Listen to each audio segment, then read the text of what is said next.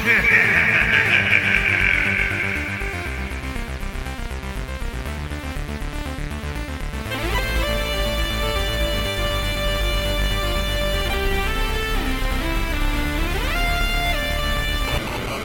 you're you're you're poorly. Coming out of both hmm. ends is how you described it to me. I absolutely did not describe it to you as that. That's that's how I imagined it. Oh, well, um, I'm, glad. I'm glad that's the image you've got. I'm uh, I'm drinking tea tonight. I've got a bad uh, bad throat, so Uh, so this Yeah. this is wank. I'm not sure we should do the show. well, it's kind of it's not in spirit of things, is it? Having a cup of tea with this.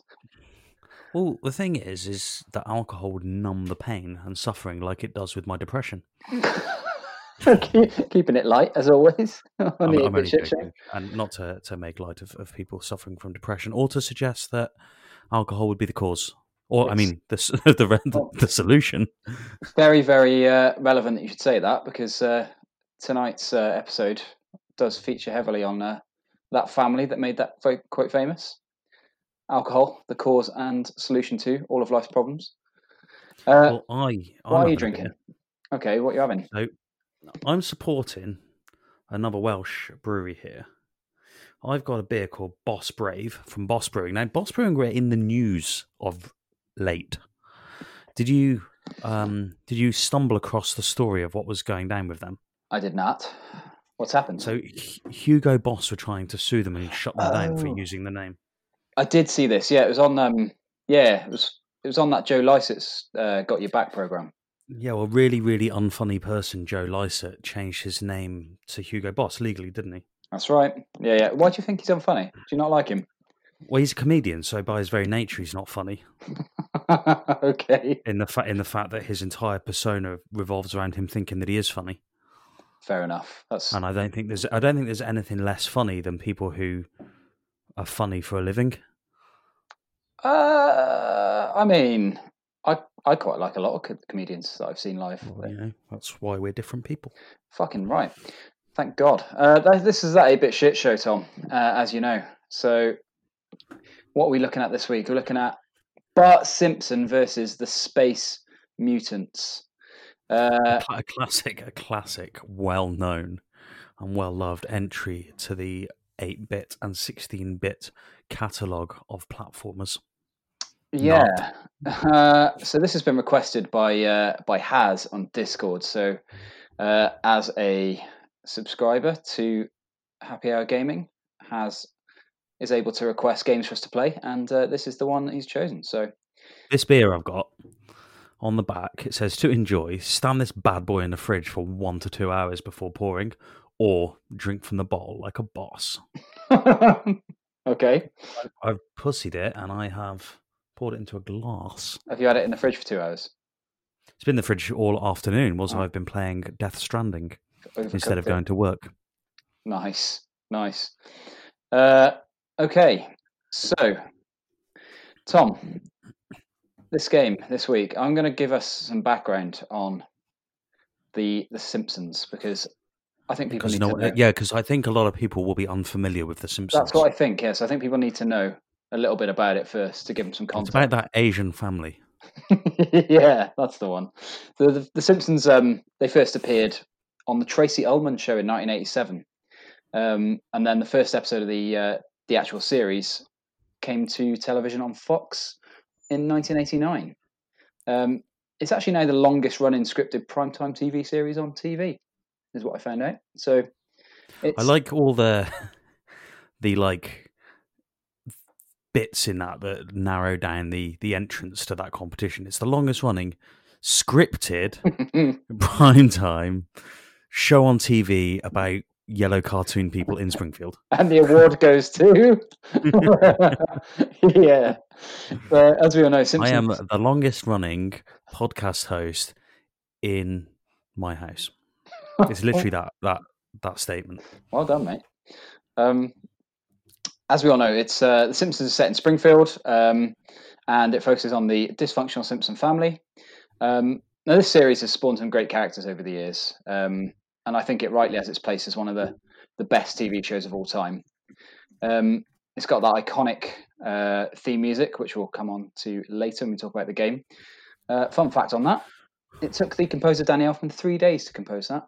See, I did not know that Danny Elfman composes. Danny Elfman is a tremendously acceptable pro- composer. Do you know he's called it the most popular piece of music in his career as well? Which See, I, I personally, my favourite Danny Elfman piece is the Edward Scissorhands theme, but I'm sure he's contributed way more than I know, and there's probably a whole load of earworm pieces in my brain that I'm not aware are Danny Elfman pieces Yeah. of music. yeah, he's uh, an excellent composer. Um, cool. I, I don't really like The Simpsons anymore. Not anymore. No, I used to I, I think since since the early 2000s, it's kind of just.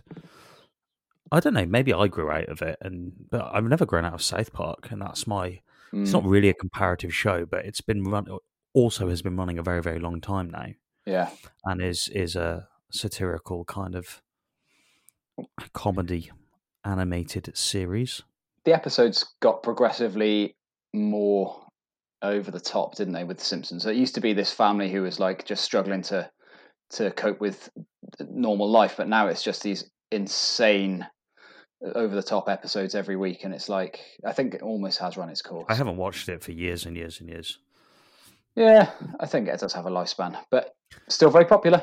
Um, so this game was uh, one of the first Simpson games, uh, Simpsons games ever ever made. Um, It was the first, I believe. the first. There we go. Um, Definitely the first on console. We'll get into some development history shortly. Yeah, I'm going to talk about the story first, um, just to give you the backdrop to what's actually going on in this game. So, Bart Simpson versus the Space Mutants, as you may imagine, this focuses on an invasion by the Space Mutants.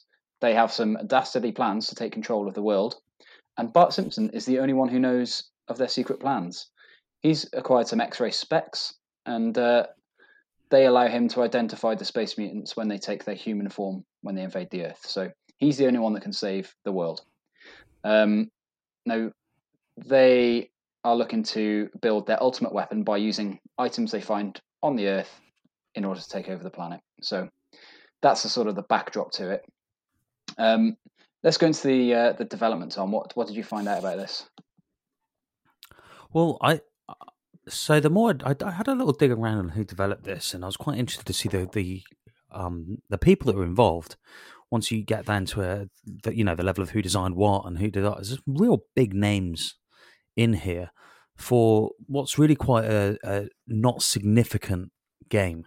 But this was developed. Um, it was developed by Imagineering and Arc Developments. So Imagineering picked it up for the NES, Atari ST, Game Gear Master System, um, and then Arc Developments did basically did the the 16-bit and up versions, the, the Com- Commodore 64, the ZX Spectrum, the Mega Drive.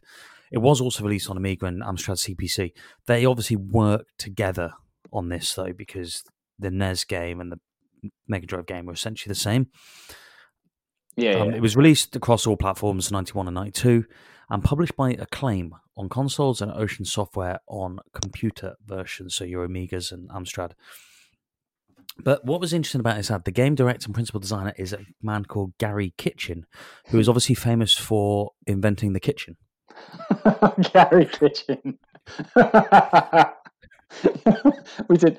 Well, where are we going to cook all our stuff? I wish someone would just, you know, invent something. Invent a, a room specifically for cooking. what it's like the- it's it's like when John Soup invented the soup in 1723 because he wanted to drink a chicken. Is that fact, or am I? I'm going to take that as a fact.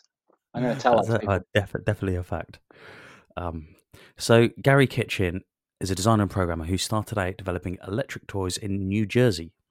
His big kind of breakthrough was porting Donkey Kong to the Atari 2600, which sold a million copies, and then he went on to develop some other kind of big 2600 games, Keystone Kapers, and Pressure Cooker. But his other big contribution, what makes him kind of stand out amongst his time, was he created something called Garry Kitchen's Game Maker for and on behalf of Activision in 1985. And that's an integrated development platform, which is a posh way of saying a piece of consumer software for making games. So dreams, essentially. Cool. Um, for the Commodore 64, Apple II, and IBM PCs. And it was, you know, an uh, all-in-one game designer, but aimed at the consumer, not at the developer. So Yeah, y- it's some real kind of influential people on this. He went on to produce or to work on the follow up game Bart versus the World, but stepped down from design duties and to do programming was his brother Dan Kitchen would work on design. So all of the world famous kitchen designers. um, they also had another brother, Steve Kitchen, who worked on uh, game design in the early 80s. So he's currently, Garry's currently CEO of Skyworks Technologies and has earned a Lifetime Achievement Award in video games. So, you know, when we, we look at this game, it's sometimes easy to shit on these older games and be like, oh, this is rubbish. But they are stepping stones and progression blocks and building blocks for the careers of people who have set trends for the games that we all love today. So, yeah. really kind of important people on this. The version that I played at, which was the Mega Drive version, yep. was published by a division of Acclaim called Flying Edge, which was founded in 92, just to publish on Sega, dissolved in 94.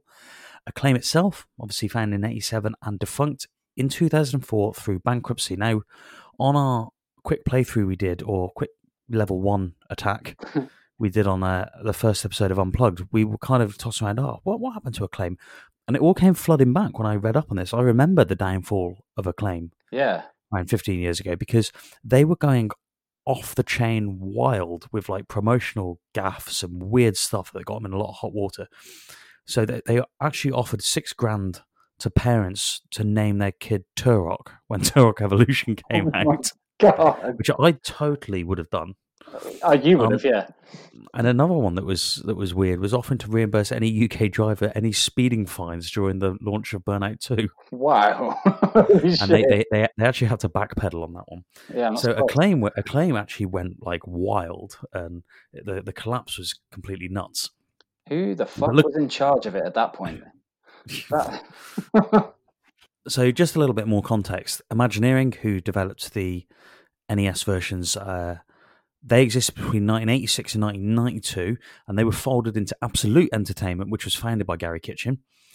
And they became their in house developer because Absolute Entertainment did development, publishing, research, all sorts of stuff. They were the in house game developer. But Absolute actually went bankrupt in 95, which led Garry into moving to Skyworks, which is still around today.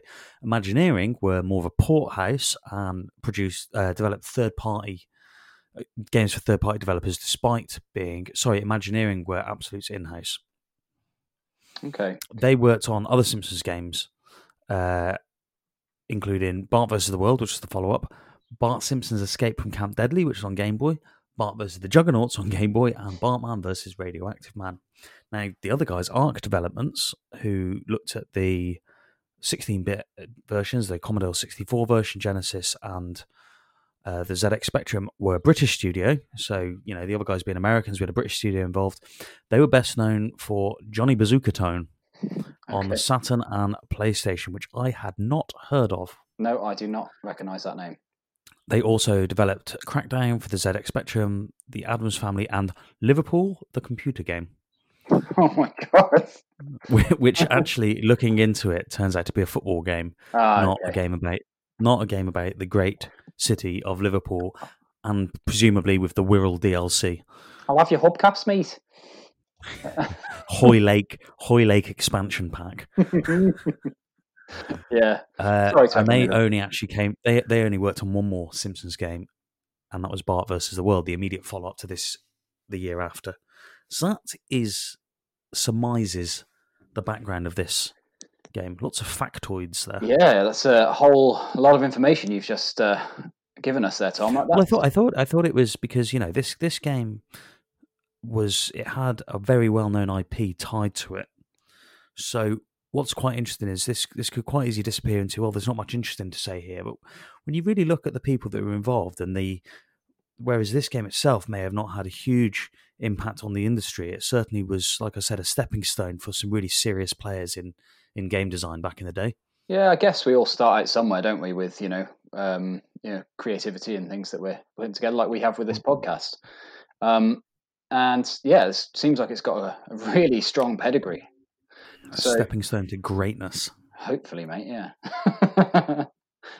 uh, so, with that in mind, with that background in mind, let's look at the actual game then. So, I think looking at the design and graphics of this game, I think it looks pretty nice. You can instantly recognize that this is a Simpsons game. It's the Simpsons world. Um, but I think to be honest, it would have been quite hard to fuck that up. Uh, Yeah. Yeah, it's a really easy graphical style, isn't it? Yeah, yeah. Um, so I think they've they've done a good job with it, but as I said, it's it's not particularly uh, anything groundbreaking. Um, that being said, the space mutants. Now, I want to touch on what the space mutants are. Um, I think that was them. That was Uh, me whacking my microphone while, oh, I went to okay. pick a, whilst I went to pick a bit of skin off my lip. Lovely. This- it's not a video, not a video podcast, can't you? well, now they know Scratching anyway. Oh God. so let's talk about the space mutants. So um, now the space mutants appear in The Simpsons um, in their own sort of uh, movies that appear within the Simpsons universe. So not to be confused with Kang and Kodos, the sort of infamous green aliens that are featured in. Yeah, they're they're like the the perpetual mutant cast members of The Simpsons, aren't they? Yeah, yeah. They, they were inspired by the Space Mutants, but the Space Mutants themselves are like a, a separate entity that are sort of on screen, uh, portrayed on screen within the Simpsons. So they've got their own movie series. So they are green coloured with three eyes and tentacle like arms. They have two fingers and occasionally have one thumb on each hand, apparently. Uh, a small portion of the head sticks out like a ponytail, don't have two teeth, and showing that, like a duck, they may not chew their food but swallow it whole. Jesus, man! So anyone who listens to this is going to know a detailed history of Garry Kitchen and the exact form of the Space Mutants, Well, I want people to know what it's supposed to look like as, for a very as- as well, as well as their dietary habits. well, one of their uh, known traits is that they'll disguise themselves as other humans, as humans, sorry, uh, to attack other humans, um, and we see that as a prominent feature in this game. So, the reason I wanted to tell you what they look like is because they do not look like that in this game. They've made a game about the space mutants and then designed them to look completely different to, to how they're supposed to look. So, you know, on the loading screen um, between Yes. levels, the one where the Space Mutants tell a little bit of, "Oh, we need to get some pink stuff, or we need to get some hats," exactly that. Yeah. Well, and they operate their little conveyor belt and Yeah. Well, they're purple and look nothing like the characters I just described. So I don't know what happened there, but uh, yeah, I just thought it was interesting. like the uh, like the box art for Mega Man. yeah, I mean that's a lot worse.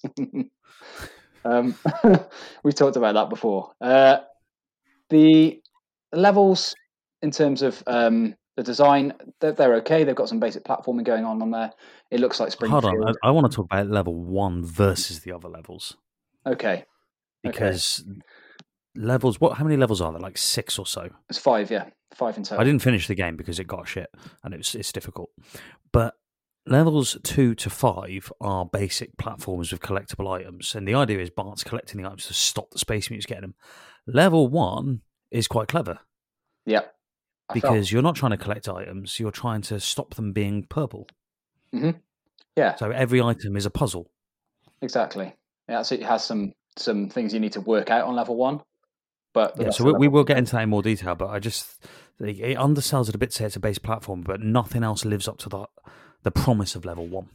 No, exactly. It seems like they ran out of ideas after that level. Um, we'll talk about that in a bit, but yeah, um, each level has some sort of generic repetitive tune, which isn't particularly annoying at first, but isn't memorable either. But because these levels are all quite long, after a while they do grate a little bit.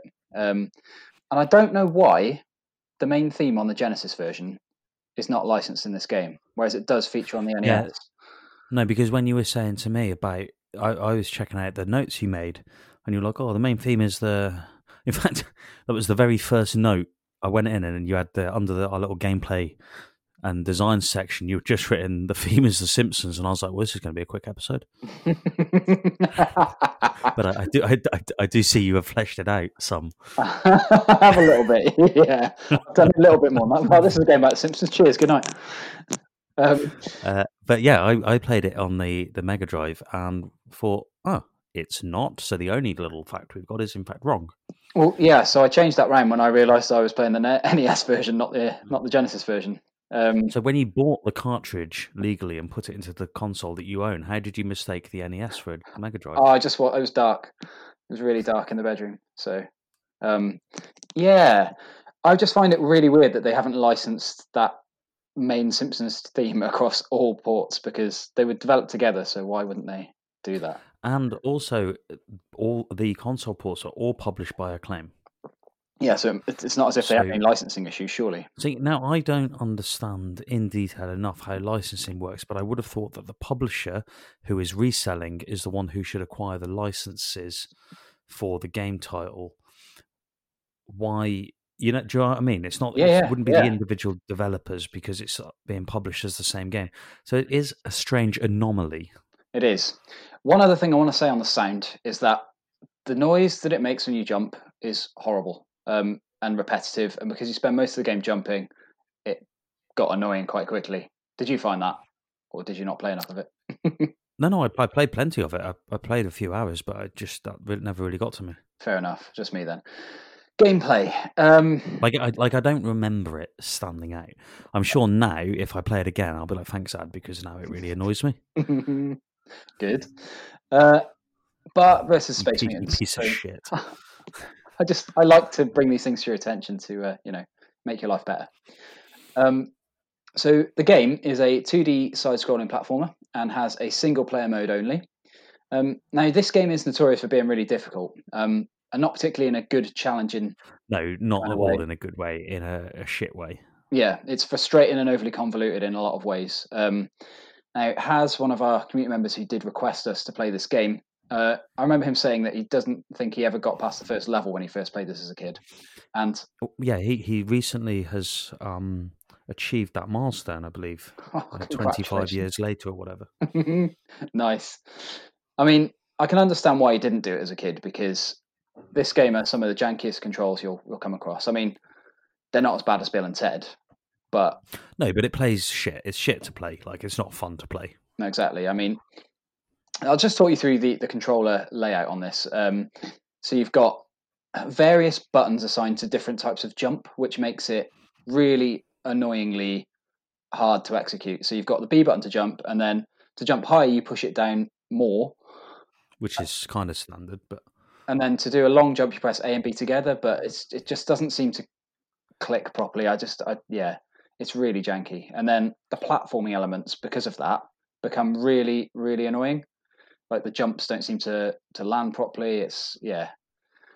I I just find it very frustrating as a as a platformer because of the control layout. Um now in this game you as you said, on the first level, you pick up spray paint because your goal is to go away and spray paint a load of items that the uh, space mutants are after.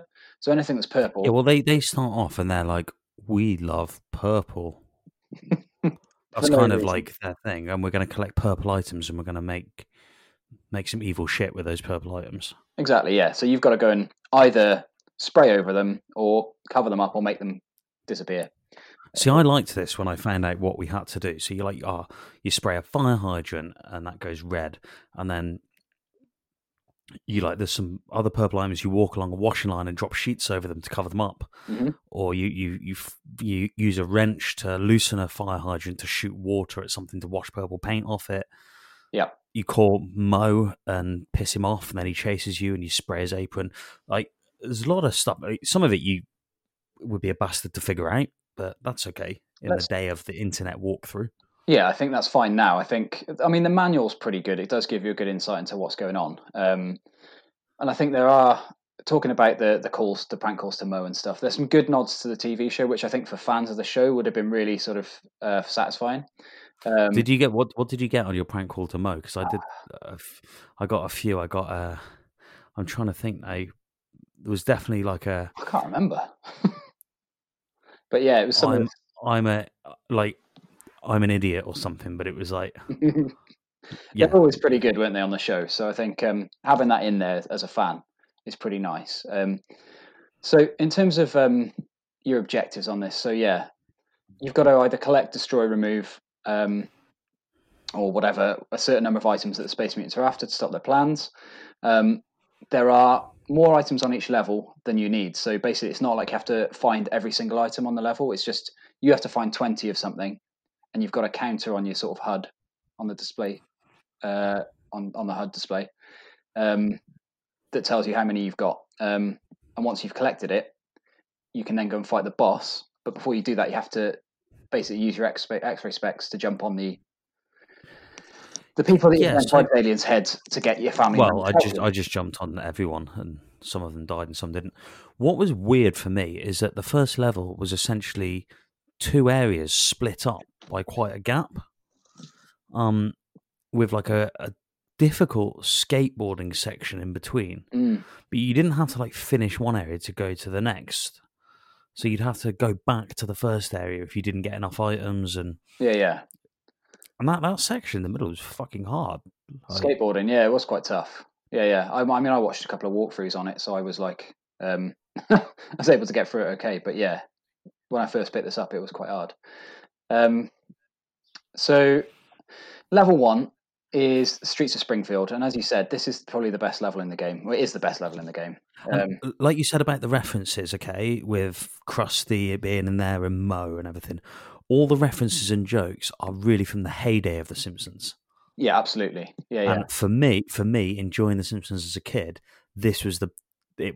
It brought back the nostalgia of The Simpsons that I loved, not The Simpsons. And I'm not saying The Simpsons has gone shit, but it's just not for me anymore. Mhm.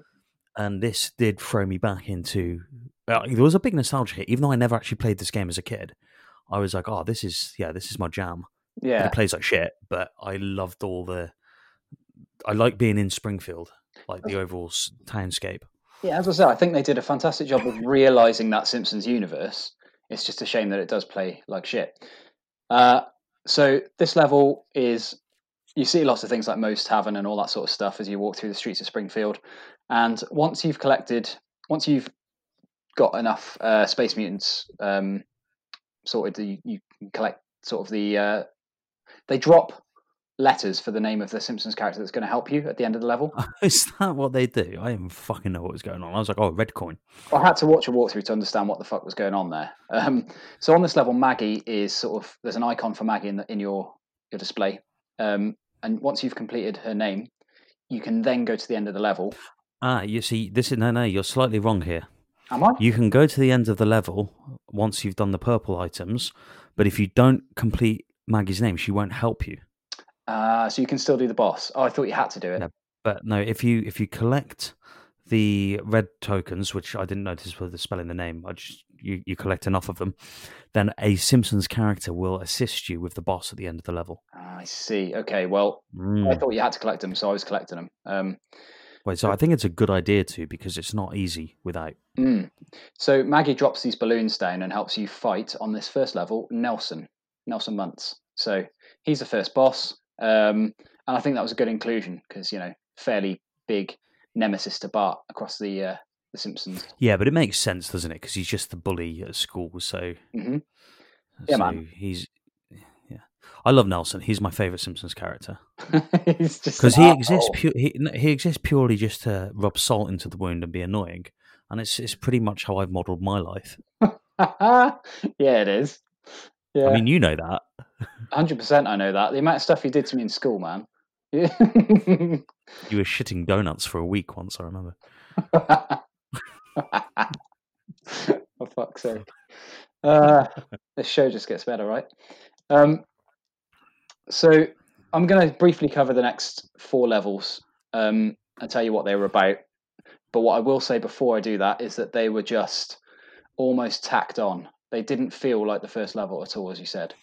No, like the first level was really like proof proof of concept, and if there's there's a good game in here somewhere, there's some great ideas because that idea of every collectible not really being a collectible Mm, because you weren't collecting any items, you were just had to get rid of the purple. yeah.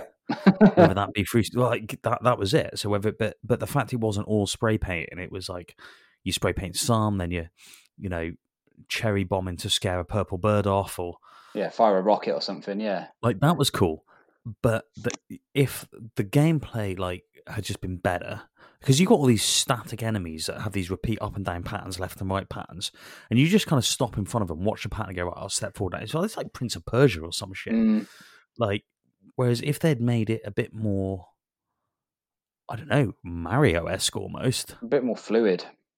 yeah. So it was a platformer, and like, why not make it so you could jump on the enemies' heads and kill them? Because you can't kill any of the fucking enemies in I this know. game. Yeah, yeah, yeah. You just have to avoid them. So as you, because there's so much backtracking, because you're going by items and then backtrack, And it's not backtracking like in a Metroid sense where you've unlocked an area and then you backtrack to a new area. Mm. You're backtracking because at the start I need to spray paint that, but I don't have spray paint, so I need to go and get this item and come back here. But these enemies just stay there and you can't deal with them. So that annoyance of getting past them once, it would be more fun in, in a way if when you returned you had an item to dispatch the enemies. Yeah, that would have been much better. I mean, imagine if this game played like Aladdin does on the on the Mega Drive. It would be banging. It would. It would. It definitely achieve that rating. Um, so the levels then. Uh, level two. The boss here is the babysitter bandit. Did you recognise that? That's all. Do you The remember boss her? is a what? the babysitter bandit? Do you remember her? No, so so my playthrough was concise. I got as far as approximately ten minutes into level two, okay, and then I went, "All right." that's enough. Um, but I, I, I then I watched YouTube and was like, "Okay," but I don't think I was paying that much attention to recognise the babysitter bandit. I recognised the bosses on level three, and that's it. Yeah, uh, the other two, uh, well, I'll talk about them in a sec. But the Babysitter Bandit level, uh, you're at the Springfield shopping mall, and for some reason, the aliens, uh, the space mutants, sorry, now need hats. So you have to collect a series of hats that are dotted throughout the level, either on people's heads, obviously, or just littered around the, the level. So it's not as fun, and uh, yeah, it's not as That's well it. It becomes it just becomes a collectathon now, doesn't it? There's no Mhm. cleverness to anything. Yeah, level three. Level design again, though, Ad, it looks cool. Oh, it looks fine. Yeah, I mean, it looks. I think I think that I think that the disappointment is uh, that Springfield town is so recognisable. Yeah. Being out in the streets, they can put so many references in. Where once you get into the mall, how many times, how well do you recognise that as mm, Springfield Mall? I mean, what's recognisable in Simpsons? You've got the, uh, the Simpsons family house. yeah, You've got the Springfield streets. You've got the elementary school. You've got the nuclear power station. Burns's offices. Mhm. Offices. There's, there's a lot of recognisable places. I just didn't. The, for me, the mall isn't really. no, they don't often go there. Um, Well, it's just generic, isn't it? It's Yeah, exactly. Um, so it's it does just look like a generic mall, um, and it's yeah, it, it does get old quite quickly. Um, uh, level three was Krusty Land Amusement Park. Now, this is a little bit better than level two, um, and on this you've got well, collect- just the inclusion of Krusty because Krusty's rad. well, yeah, definitely, and it's his great character. Um, always love Krusty in the series. Child killer. yeah, well, he's a bit of a shady dude, isn't he? Old Krusty. Um, he, uh, sorry, in this level, you can also do some sort of mini games to um, obtain lives. So you know, like at the fair, you've got all these things like throw a dart at the balloon or whatever. Then there's stuff Yeah, like see, that. that's you can do. cool. That, that's that's the kind of thing that. Just imagine if it was just full of that, and that the idea was each level wasn't just out to kill you, but you spent time in each level. Mhm. Yeah, Like exactly. they were like like it was more because the first level it's not open world, but it's not a linear level. No, And if they made all of that as like these worlds you could explore to achieve multiple objectives, figure different things out to get items, and it wasn't just trying to fucking kill you and restart the game the whole time. mm. something Because actually, I don't know at what point game designers realised it wasn't fun to just have to die and do it all over again constantly. yeah, Like I'm saying, like you know, post two thousand and five, people started to realise that. Mm. yeah, it took a long time. Um, there was a merit in, and obviously it was done originally for the arcade, for pay per go, and for because games were shorter. But this isn't particularly a short game by any like. Okay, it is on today's standards, but if you watch people running through it, really competent players, it's an hour. yeah, and that's you know Well- the levels are long, aren't they? Consider if you were learning how to do it, it'd be five or six hours.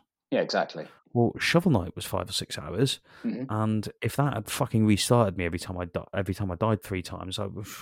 Yeah, you Wouldn't bother, would it. Yeah. Um, something to say as well on each level. There is a time limit. Um, I don't really know why they bothered, um, and there's also a, a score counter as well. Um, now, if you do it quicker, you get a better score because your timer sort of fills up your score meter. Whatever time you We spoke left. about this with Mega Man, didn't we? Though about the hang-ups, the arcade hang-ups. Yeah, of scores and time limits. So no time limit on Mega Man, but like Mario, why is there a time limit on Mario? Have you ever really run out of time on a fucking Mario level? no, exactly. Um, Well, if because because the game is designed to run through so fast that you either run out of lives before you run out of time. Mm, yeah, and the same on this. Um, the end boss on this is Sideshow Bob, which I think is really cool. Another brilliant character from the universe. Um, I think uh, for for this level, you have to sort of jump on his feet whilst Lisa helps you out by. Is it Lisa? Yeah, it is Lisa. Throws throws uh, projectiles at him. Um, yeah, great character, and uh, I think a, a, good boss to include in the game for that nostalgia as well. Yeah, Sideshow Bob's really the he's the recurring psychopath character, isn't he? Yeah, yeah, yeah. Yeah, I, I, I like Sideshow Bob. Uh, an arch nemesis of Bart as well, as much as Nelson is. Um, level four is the Springfield Museum of Natural History. Now, I don't really remember this from the show. Um, I, I, just feel that they could have picked better places. Mm-hmm. It, like it's obvious. Just jumping ahead, level five is the power plant. It's obvious that that was coming. Yeah, yeah. Um, it makes a lot of sense. But I mean, what what else could we have done? I guess just how, like stick the first level in Bart's house. That would have been cool. Yeah, going up and down stairs, different rooms. It could have been, you know, yeah, with the treehouse in the garden. Yeah, yeah, absolutely. Uh, the the treehouse features, I would bet, on the show at least in the early days, more than the mall does. It definitely does. Yeah, yeah, yeah. So, um, yeah, I don't really know why they chose the Springfield Museum of Natural History, but um, in this one, the the boss at the end uh, is some unrecognizable professor. It's not Professor Frink, as far as I can make out. You know, the the sort of nutty, yeah, yeah, nutty guy who's sort of always inventing crap stuff. Um, so I'm, I'm, not really sure what they were playing at there with the with the boss on this one. Um, this one you have to go and collect exit signs. Really weirdly, um, so you just have to sort of jump into those, collect them wherever, wherever you can. You, you do wonder, like when people were putting the designs and ideas together for these, like at what point they just ran out of time or like uh, and they look behind and go fucking exit signs. Uh, yes dave coffee nice cups. balloons. So yeah yeah. Um, so yeah level four is is not much to shout about uh, homer helps you out on that one as the uh, the end boss um, but yeah it's it's it's not great Level five, as you said, then we come on to the Springfield nuclear power plant where Homer works. Um, and the, the manual says here that they're collecting nuclear power rods. Now, I hazard a guess as a real name for these. Yeah, probably. I would have thought. Are, these, are they? I always thought that they're uranium rods. Plutonium or uranium, yeah, something like that. Yeah, yeah. So don't know why they've just decided not to bother with that, but uh, this level, right? Um, it's really weird. You're sort of you're going through the power plant. There's all these sort of hazardous material barrels everywhere, um, and a load of space mutants jumping up and down on them. Uh, and your only goal seems to be to uh, find codes for each door to to get higher up in the power plant. Um, and you do that by speaking to your family members and they give you. Yeah, see, it's just weird, isn't it? How they just add these like half-assed ideas later on, and none of them really match up to the first level. No, I don't know why you're doing that. So your family's in there giving you codes for each door, and then you have to find the key card as well and get up through the level. And then at the end, you find all the codes, and you end up going into a room with all your family and finding a load of coins, and that's the end of the game. And you can't spend the coins on anything. No, there's there's no point to it. And then at the very end, the space mutants just say, oh, you beat us. Oh, well done. They make Bart into uh, a statue on Mount Rushmore and then fuck off. there's no boss battle with the space mutants that you've been trying to defeat this whole game. I like though. I like the subversive no final boss in a game. I, I always like that. Yeah, I love it when a game fucking ramps up and then there's just no boss. it always makes me laugh. I'm like, yeah, you're done. I just thought it was a really weird ending. You don't ever fight any of the space mutants. I mean, you fight like their little minions, but yeah. Um, so those are levels, and I think we've we've covered it. like the the first level is the best, and if they just maybe had a bit more thought and given it Time, a bit more, I think maybe as well. It may have been a factor, yeah. You know, publisher driven. Acclaim were like big boys back in the day that probably had a very strict like they wanted it on every single platform. They wanted fucking loads to, loads of copies to sell, but they weren't going to give any wiggle room. And you can tell that it would have been easier for the developers to just have made a platformer. Yeah. Without yeah. the thought that went into the first level, but the developers were probably at odds with Acclaim, and Acclaim would have just wanted a cash cow to just churn out. Mm-hmm. And you've got this kind of mix of the two, where unfortunately the programming and the mechanics were never realized into to like a good level of control but there are some really interesting design elements there. Yeah, I think so. I think the first level definitely displays that this could have been more than, than what it turned out to be. I mean, it's it's got that. When we spoke about Altered Beast, we said some of the same things. we did, yeah. The ideas are there. It's just the execution because of whatever. Hey, this reason. is better than Altered Beast. Oh, infinitely, yeah. That game is junk. But um, yeah. So let's talk about the reception, Tom. What what did you uh, find out? Well, this was this has been reviewed, and now it's one of those games that's retro reviewed by reputable outlets such as ours. Actually, no, the the retro review I've featured in here is a non-reputable outlet, but we'll get onto that. Uh, it was a commercial success, but largely due into this is the first Simpsons game, so of course it was a fucking success. Yeah, yeah. yeah. Simpsons in ni- 1991, it was like fever pitch for Simpsons. People loved that shit. Yep. Hence they made it. But critics said that the game was too difficult, it was boring, and it required patience and skill. Now, I kind of don't really agree with the last two comments, but so Luke Heston at Entertainment Weekly said the biggest drawback of the game is its brutally difficult opening section. However, what makes it challenging are clever strategic puzzles rather than thumb bruising acrobatics. Bart tests reflexes and imagination in a way all too rarely seen in video games. So he's given the praise that we've given of that you know the thought was there, but it is a bastard when you start off. It's really hard. That skateboarding Yeah. section is sh- bullshit as well because it's just cheap deaths and yeah, I can see why people don't beat the first level. I can kind of like what they did with that skateboarding section because you know the opening credits on The Simpsons where he's going down the street and zooming in and out of people. You have to do that, and it kind of does mirror Yeah. that really well. But it's it's not. yeah, no, that it, it does, but it's just too difficult. Yes. And make it so that when you take a hit, you lose a coin rather than you lose a life. yes, Something yeah. like that. Do you know what I mean? So that then, okay, I've just got to spend a bit longer in this level collecting more coins to buy the stuff I need to pass the level. Mhm.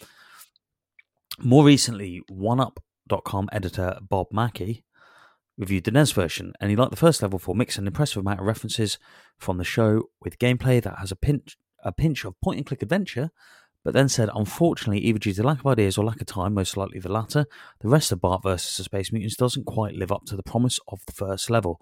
The remaining four stages devolve into a frustrating and generic exercise in platforming that lacks all little all the little references that made the beginning of the game somewhat authentic. I've made a side note here that Bob Mackey is a total twat, and I'm going to upgrade that to a cunt. oh, nice. Are you Yeah. aware? Are you aware of this, gentleman? Uh, I have a very brief knowledge of him having a spat with Colin Moriarty. Is that right? Ah, yes, he did have a spat with Colin Moriarty, ex IGN staffer and for, founder of the uh, Colin's Last Stand and Sacred Symbols podcast. He was recently on um, Twitter yelling at Greg Miller, calling him a bastard. He's been on all the different staff from like different gaming outlets, just having absolute rants about what bastards they all are. He's just a really pathetic, slimy human being. so I Uh, didn't really want to give him any airtime. However, I agree with exactly what he said. yeah, it does kind of sum up our thoughts on this one, doesn't it? Um, Yeah. But Bob Mackey, you're still a twat. You heard it here. Um, so let's give this game a final 8 bit shit scale rating on behalf of the People's Democratic Republic of Wales. Now, Tom, where are you going to fit this into the 8 bit shit scale? It's all right. yeah, I'm being generous with all right because I'm giving it a lot of credit for the creativity of the design of the start of the game and the potential it showed. In reality, it's a bit shit, but those elements made me think, you know, actually, no, it's all right. And I hope some of these fed into later games. I think we need to play Bart versus the World at some point and see what they learn. yeah, that sounds like a good plan to me. So, um, I'm settling bang in the middle of uh, all right. yep, mid scale rating, I think I'd agree with that. And I agree with what you said as well. It's a it's a low all right.